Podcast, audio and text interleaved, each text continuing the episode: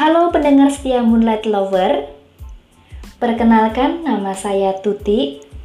Saya adalah seorang pendidik di salah satu sekolah swasta di Jakarta.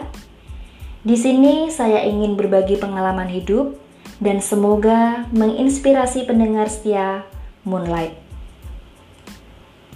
Bekerja menjadi seorang guru tidaklah mudah. Sering mendapat kejutan istimewa yang tidak diinginkan dari murid, tugas administrasi menumpuk, dan kadang-kadang mendapat komplain dari orang tua, padahal sudah bekerja dengan maksimal. Setiap Senin hingga Jumat, aku adalah seorang pendidik, dan setiap Sabtu, aku adalah seorang mahasiswi.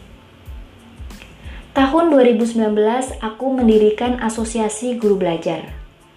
Asosiasi ini adalah perkumpulan para guru se-Indonesia yang berkomitmen belajar setiap seminggu sekali dan gratis.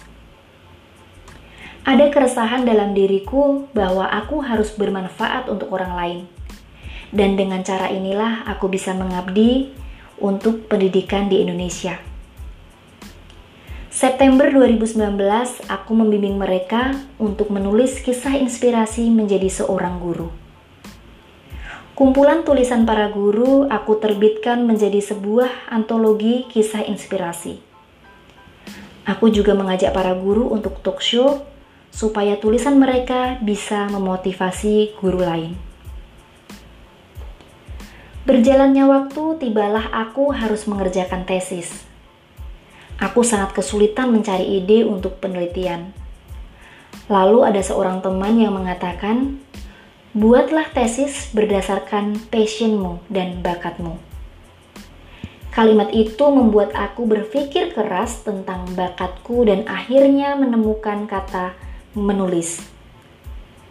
Kemudian muncul ide untuk menganalisis buku kisah inspirasi. Bulan Januari hingga Juli 2020 adalah bulan frustasi bagiku karena banyak beban pekerjaan dan aku harus menyelesaikan penelitian. Rasa lelah tenaga dan pikiran tidak bisa aku deskripsikan. Setiap malam aku memeras otak dan kadang-kadang merasa kosong. Banyak sekali ide yang ada di pikiranku, tetapi aku tidak bisa menulisnya badai pasti berlalu. Aku berkomitmen untuk lulus tepat waktu. Aku rajin konsultasi dengan dosen dan akhirnya aku menjadi mahasiswi pertama yang mendaftar ujian tesis di angkatanku. 12 Agustus 2020, aku dan empat teman angkatanku mengikuti sidang tesis. Kami menjadi mahasiswa pertama yang lulus angkatan 2018. 2 Oktober 2020, dosenku menghubungiku untuk mengikuti konferensi internasional dan menjadi presenter untuk memaparkan hasil penelitian tesis. Jujur, aku takut. Karena aku tidak pernah memiliki pengalaman menjadi presenter. Menjadi narasumber tingkat nasional pun aku tidak pernah apalagi ini langsung tingkat internasional. Aku tidak memiliki kepercayaan diri untuk mengikuti konferensi itu. Namun, berkat suami dan dosen yang mendukungku, akhirnya aku memberanikan diri untuk mengikuti konferensi internasional. Luar biasa. Saat aku melihat daftar presenter lain, mereka adalah para ahli yang bergelar master, doktor, dan profesor. Aku semakin takut, tetapi aku tidak bisa berlari. Satu minggu menuju hari H, aku tidak bisa tidur nyenyak. 22 Oktober 2020, tiba waktunya aku berbicara di hadapan mereka. Gemetar, takut, dan jantung berdetak kencang, bahkan aku tidak bisa tersenyum karena merasa cemas melihat mereka. Jam 12 lewat 15 saatnya memberi salam. Aku mulai memperkenalkan diri dan semua pikiranku melayang. Tidak ada rasa takut, dan tanpa sadar, aku sangat percaya diri. Tuhan telah memainkan skenario-nya. Tuhan pengatur hidup dengan sangat api dan rapi. Aku tidak pernah menyangka apa yang aku lakukan tahun lalu membimbing para guru menulis dengan ikhlas.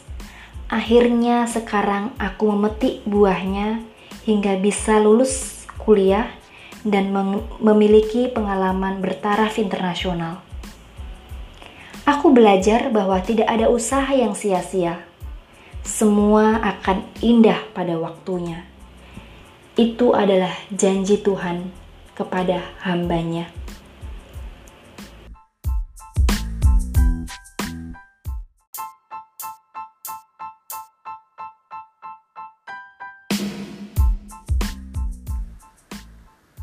Bung Karno, sang pemimpin bangsa.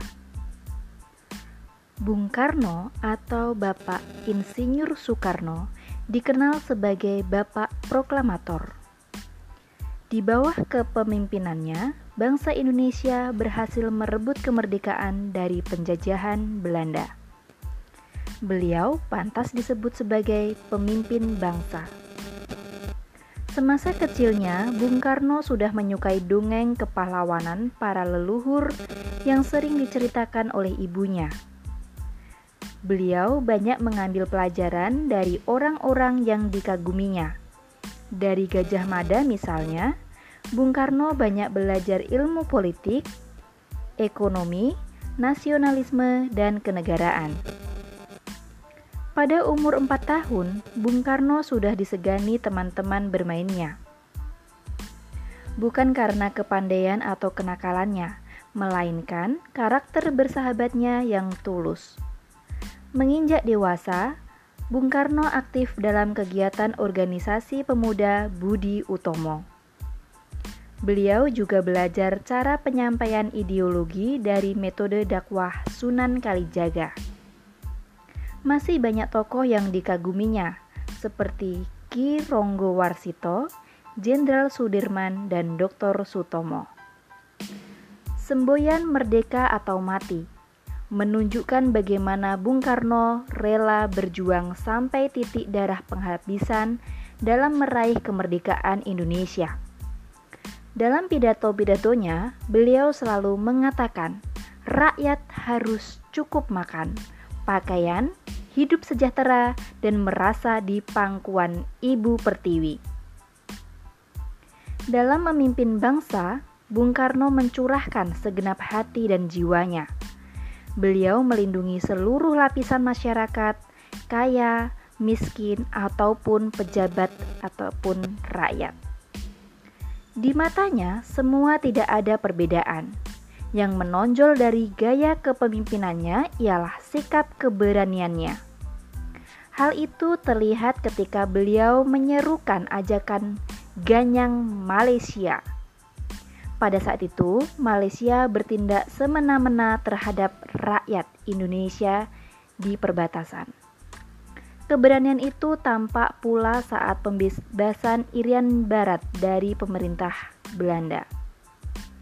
Sifat kepemimpinannya yang juga istimewa ialah percaya diri yang kuat, penuh daya tarik, kaya akan ide dan gagasan baru, serta keyakinan yang kokoh terhadap sebuah cita-cita yang hebat. Cita-cita itu pun terwujud, yaitu Indonesia merdeka.